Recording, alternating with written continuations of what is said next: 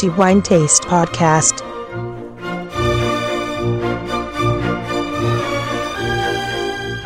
Un saluto a tutti da Antonello Biancalana, ritorniamo a parlare in questa puntata del nostro podcast di uve, delle uve italiane in questo caso specifico e ancora più nello specifico di una delle uve bianche più celebri d'Italia e per le quali si è parlato e dibattuto in maniera anche piuttosto accesa negli anni passati in una sfida per così dire, o per meglio dire, in una contesa che ha visto parti opposte, Italia nello specifico, la regione dove questa uva è la massima rappresentante dei vigneti, quindi Friuli Venezia Giulia, e la zona di Tokai in Ungheria. Già detto così, tutti avranno senz'altro capito di quale uva andremo a parlare in questa puntata del podcast di The Wine Taste. Non è ovviamente mia intenzione andare a ricordare quella quell'episodio, poiché oramai sono passati molti anni e quindi probabilmente anche quella contesa non ha più ragione di essere discussa visti gli esiti e visto che poi comunque eh, in via definitiva quella sentenza che decise di cambiare il nome a quest'uva non ha poi portato cambiamenti così drastici e significativi a quello che comunque rimane la gloria indiscussa che quest'uva ha saputo raccontare nei calici di tanti appassionati nel mondo. Lo chiamiamo senz'altro friulano, eh, dimenticando per un attimo il suo vero nome. Io ammetto che ancora faccio un po' fatica a chiamare semplicemente quest'uva come friulano, poiché eh, molto spesso mm, mi trovo a parlare di questa uva chiamandola Tokai friulano. Oramai oggi si chiama semplicemente friulano, un nome comunque senz'altro eh, giusto per le varie ipotesi che furono fatte, quello che è accaduto nella disputa tra Ungheria e Friuli dopo il 31 marzo 2007 il Tokai friulano scompare dalle etichette dei vini della regione e d'Italia evidentemente per chiamarsi semplicemente friulano, quindi rafforzando il suo legame forte con la sua terra d'origine. Il friulano ha una storia decisamente lunga, a parte la parentesi legale che lo ha visto protagonista in eh, seno alla Corte europea. Eh, si parla di quest'uva già eh, nel 1600, famoso è il contratto matrimoniale della principessa Aurora Formentini che va in sposa al conte Adam eh, Bettani di Ungherese e porta in dote ben 300 viti di Toccai, quindi con due C, e questo episodio ha fatto a lungo ritenere che eh, le ragioni degli ungheresi non fossero così fondate, ma va ricordato che in Ungheria c'è una zona che si chiama Tokai, appunto, e dalla quale si producono gloriosissimi, straordinariamente eccellenti vini. Va detto che non si producono con il friulano, con l'uva friulano, ma lì la composizione prevalente è il furmint che eh, compone per la quasi totalità, o meglio per buona parte, l'ottimo Assù, questo è il nome del vino che si produce a Tokai, e pertanto le due uve non hanno nessun genere di connessione, neanche genetica. Va detto che sulla storia del friulano c'è stata per anni una incertezza totale sulla sua origine, si supponeva che la varietà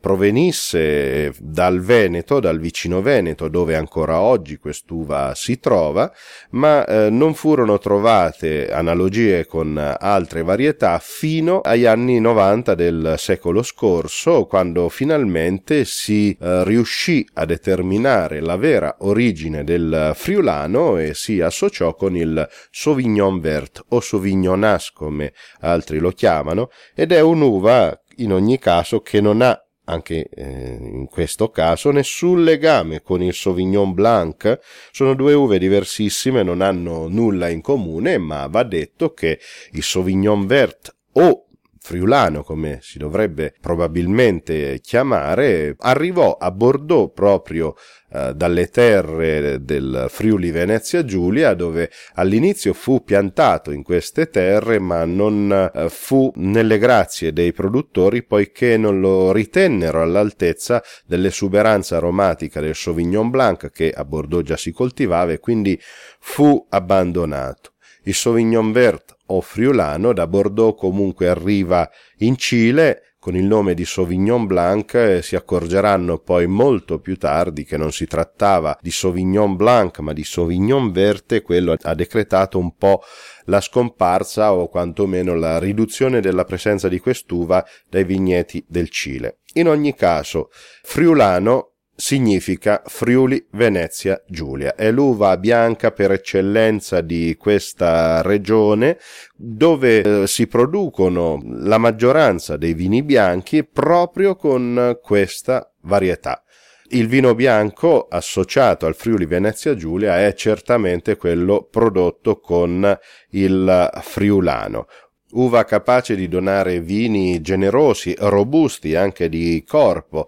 Ovviamente questo dipende da come eh, l'uva è coltivata e poi successivamente come è eh, vinificata evidentemente, ma aggiungerei anche come è conservata la bottiglia, ma in ogni caso si tratta di un'uva che produce vini per così dire non banali. In eh, vigna il eh, friulano si considera una varietà medio precoce, tant'è che si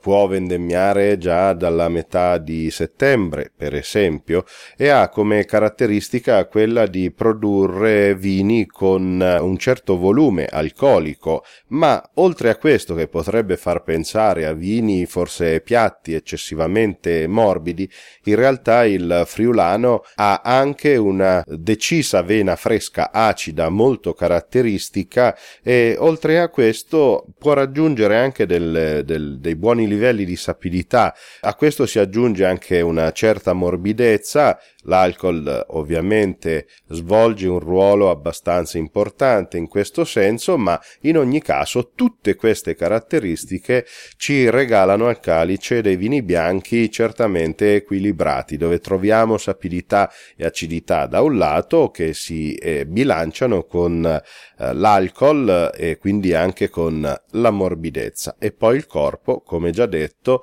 piuttosto robusto per essere un vino bianco, tant'è che il friulano si presta in molte occasioni per abbinamenti enogastronomici piuttosto vari e variegati. Che cosa troviamo nel calice del friulano? Eh, va detto che parliamo del friulano nello specifico di quello che si coltiva e si vinifica nel, nel territorio del Friuli Venezia Giulia, ricordando che in minima parte questa varietà la si trova anche in Veneto e anche nella vicina Slovenia, ma prenderemo come esempio ovviamente il Friuli, cioè la regione dalla quale questa uva prende ancora oggi il nome, è sicuramente eh, la madre dei vini più significativi e più espressivi prodotti con quest'uva.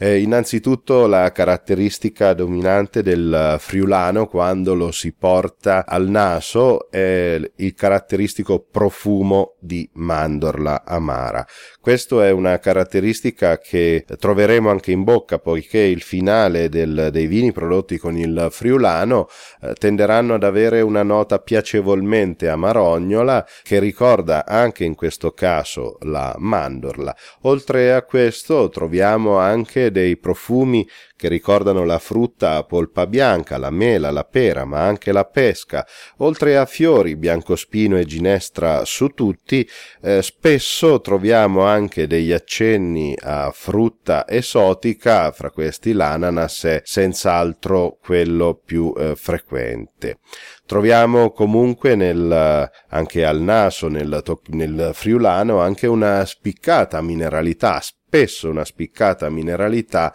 altra caratteristica che contraddistingue questa bella varietà bacca bianca del Friuli Venezia Giulia. Non abbiamo parlato dell'aspetto, ma va detto che il colore del friulano è piuttosto vario. Generalmente produce dei vini con un colore giallo paglierino che può variare dal chiaro, quindi dal paglierino scarico e chiaro fino al paglierino intenso con il tempo ed è eh, a mio avviso una buona norma con il friulano avere la pazienza di aprire la bottiglia dopo circa tre eh, o quattro anni poiché comunque è un'uva capace, adatta all'invecchiamento, all'affinamento in bottiglia, qualità che peraltro farà esaltare ancor più questa sua nota di mandorla amara, ma anche la sua mineralità. Dicevo, con il tempo il friulano dona anche dei colori che ricordano il giallo dorato, è un'evoluzione del tutto normale per qualunque vino bianco. In bocca già abbiamo detto che il friulano produce dei vini con eh, un volume alcolico piuttosto evidente, ma si farà riconoscere all'inizio in bocca per questa sua vena fresca, acida, a volte anche piuttosto tagliente, ma che troverà subito un buon equilibrio sia dall'alcol ma anche dalla morbidezza e quindi anche dal corpo, non certo leggero, ma a volte anche piuttosto robusto, che i vini prodotti con quest'uva eh, si fanno riconoscere. In bocca ritroviamo comunque le sensazioni che già troviamo al naso, quindi mela e pera su tutti, ma anche su sina. Oltre a questo la mandorla amara è una caratteristica che sarà presente molto ben evidente anche eh, in bocca, va detto non è l'unica uva bianca ad avere questa caratteristica, ma il friulano è decisamente una di quelle dove questa caratteristica è maggiormente evidente. Troveremo questa mm, sensazione di mandorla anche dopo aver deglutito il vino, quindi nella fase finale della degustazione, quindi questa nota tendenzialmente amarognola che comunque rende piacevole questo vino tra freschezza, rotondità, alcol e appunto questo finale piacevolmente amarognolo. Io mi fermo qui concludendo questa puntata del podcast di The Wine Taste che abbiamo dedicato al friulano, questa eh, bella uva, un tempo si poteva chiamare Tokai friulano, oggi solo friulano, ma a dispetto del nome che cambia, di certo non cambia la sua storia, la sua gloria, poiché ancora oggi, nonostante le etichette non possano più riportare Tokai, quest'uva dimostra sempre di produrre dei grandi, grandissimi vini. Mi fermo qui, l'appuntamento per il prossimo episodio del podcast di The Wine Taste. Un saluto a tutti da Antonello Biancalana e il mio augurio. Buon vino in moderazione, ma che sia sempre di qualità.